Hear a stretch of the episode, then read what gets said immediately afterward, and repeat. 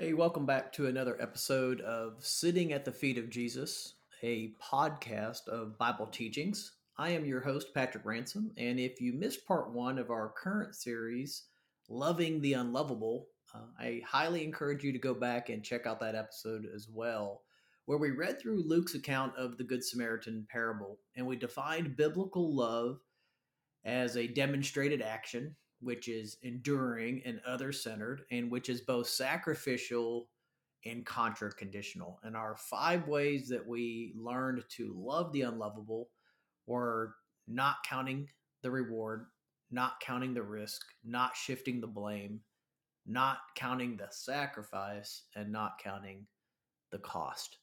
So if you have a chance, go back and check out part one in this three part series. And then today, we're going to look at uh, continuing to to answer this question how do we love the unlovable? And we'll see that it's by allowing ordinary situations to become divine appointments. That's allowing ordinary situations to become divine appointments. Now i'll tell you a story about uh, a time that i was in home depot and i was shopping and uh, I was looking for some fertilizer uh, in in the gardening department, and as I was looking, uh, a gentleman who worked there uh, came up behind me, and I thought that he was going to offer some some advice uh, on on a selection that I was looking at, and instead he said, "Hey, may I ask you a question?" And I said, uh, "You bet." He said, "There's something different about you." And and it was in that moment uh, i will tell you friends that uh, i wish i could say that i had this fantastic biblical response and that i was able to sit down with this man for uh, hours upon hours and just testify to him. Um, that wasn't the case but what i did just tell him was um, yeah i'm a follower of jesus christ and that and that was it. And and the conversation went something like this where he said well i really need to get some of that and that and folks that was the the extent of that conversation and i want to let you know that when it comes to loving the unlovable not not all encounters are these dramatic good samaritan type encounters that we that we heard about in part one of this series right? Quite often god schedules these um, divine appointments into the very normal routines of our everyday lives so, how do we love the unlovable? It, it's by allowing these ordinary situations to become divine appointments. We're going to look at one such divine encounter here today in John chapter 4. It's another popular biblical account of the Samaritan woman at the well. So, go ahead and grab your Bibles, John chapter 4. Uh, these first three verses in John chapter 4 tells us that Jesus left Judea and he went again to Galilee, and it was necessary that he pass through Samaria. Now, if you were to draw a straight line um, from Jerusalem to Cana uh, and account for some hilly terrain and a possible stopover in uh, that would appear to be perfectly reasonable. However, you'll remember what we said about in part one about this conflict between the Jews and the Samaritans, right? The Jews despise the Samaritans. To them, the Samaritans were idolatrous, half breeds, uh, ethnically polluted, religiously confused, morally debased. And to avoid contamination, most Jews traveling between Galilee and Judea chose to cross the Jordan uh, and go around Samaria to the east rather than journey straight through Samaria. They didn't want to become contaminated. So when Jesus says it was necessary to pass through Samaria, this tells us that Jesus had a reason to go to Samaria.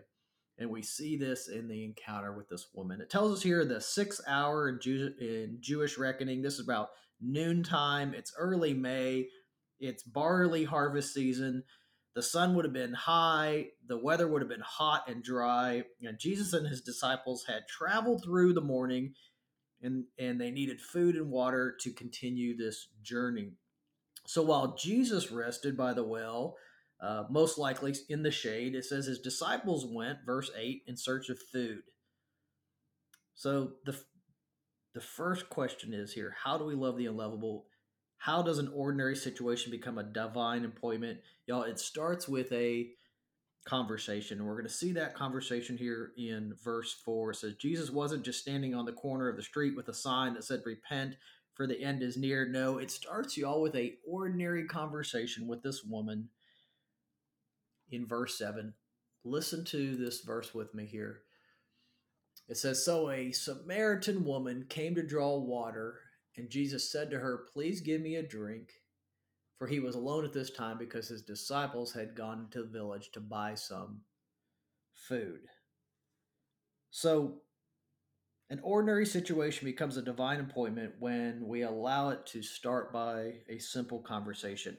Uh, we must be available. You understand that uh, this Jesus was available physically, emotionally, spiritually. What do I mean by being available? It's this idea that you're going to go into this conversation with the mindset that this could be a divine appointment. It's standing in Home Depot, and when the salesperson begins a conversation with you, you realize this might be something more than a superficial conversation. It's about being open to allowing the Lord to steer that conversation. And I will just tell you, oftentimes, it may not be convenient. I want to repeat that. Oftentimes, these divine appointments that Jesus puts into your life, these conversations that need to take place, are not convenient. Oftentimes, it's in the busyness of our lives uh, where dedicating time to a conversation is probably not something that's very high on your list. Going to Samaria was not convenient, but Jesus did it. And he met with this lady, and he met her where she was at, both physically, emotionally, spiritually. Uh, John 4 uh, 6 through 7 here tells us this woman is alone in the heat of the day going to draw water. Now, if if you're somebody in uh, 2022, that probably doesn't make a whole lot of difference to you. But folks, uh, in the ancient Near East, if a woman by herself was getting water in the heat of the day, uh, red flags would have been going up here, right? We don't just do a lot of well water retrieval these days, but trust me, a Jewish audience hearing this when when Jesus is telling this account, something's going on with this lady. So how do we love the unlovable? It starts with a conversation. How do we allow an ordinary situation to become a divine appointment? Uh, we, it begins when we start breaking down these barriers and stepping outside of stereotypes. Listen with me here in verses uh, 7 through 9. It says, Now this woman came to draw water. Jesus tells her, Please give me a drink. She was surprised, for Jews refused to do anything with Samaritans. And she says to Jesus, uh, You are a Jew, and I'm a Samaritan woman. Why are you asking me for a drink?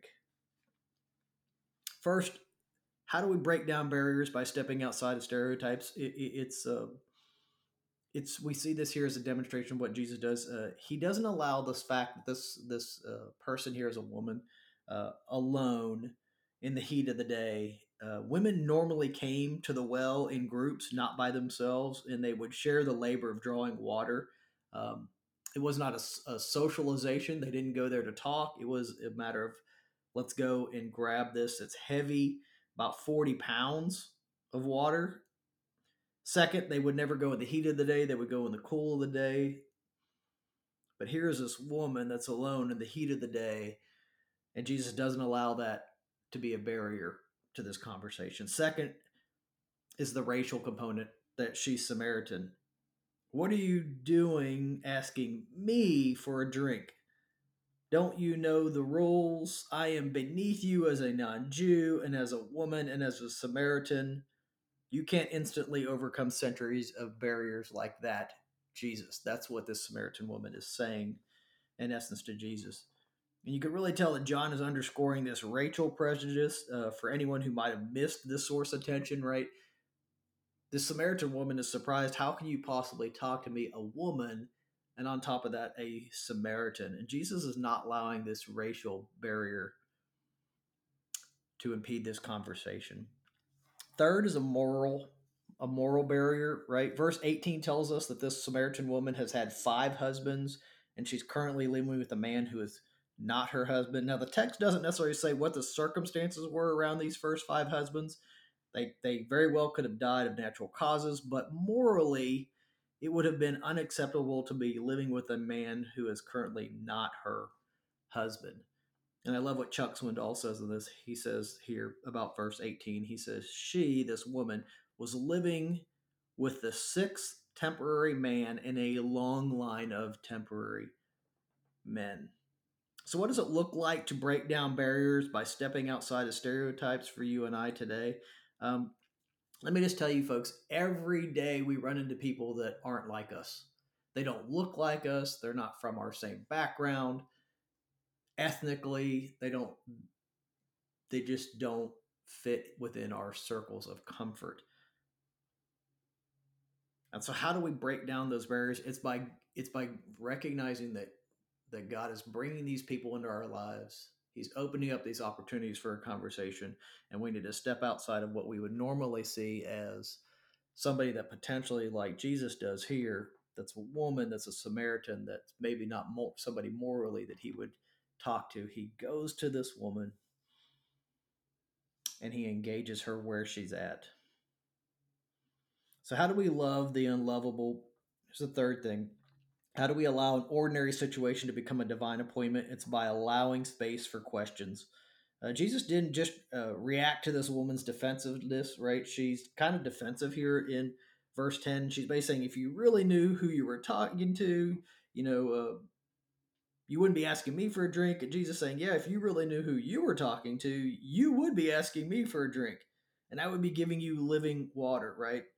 He tells her here that he's a gift of God. Does he know who she is, or does she know who he is? And he uses these words like living water. He's he's deliberately uh, lacing his responses to her with with this enticing phrasing uh, phrases. They're clearly intending to pique her curiosity.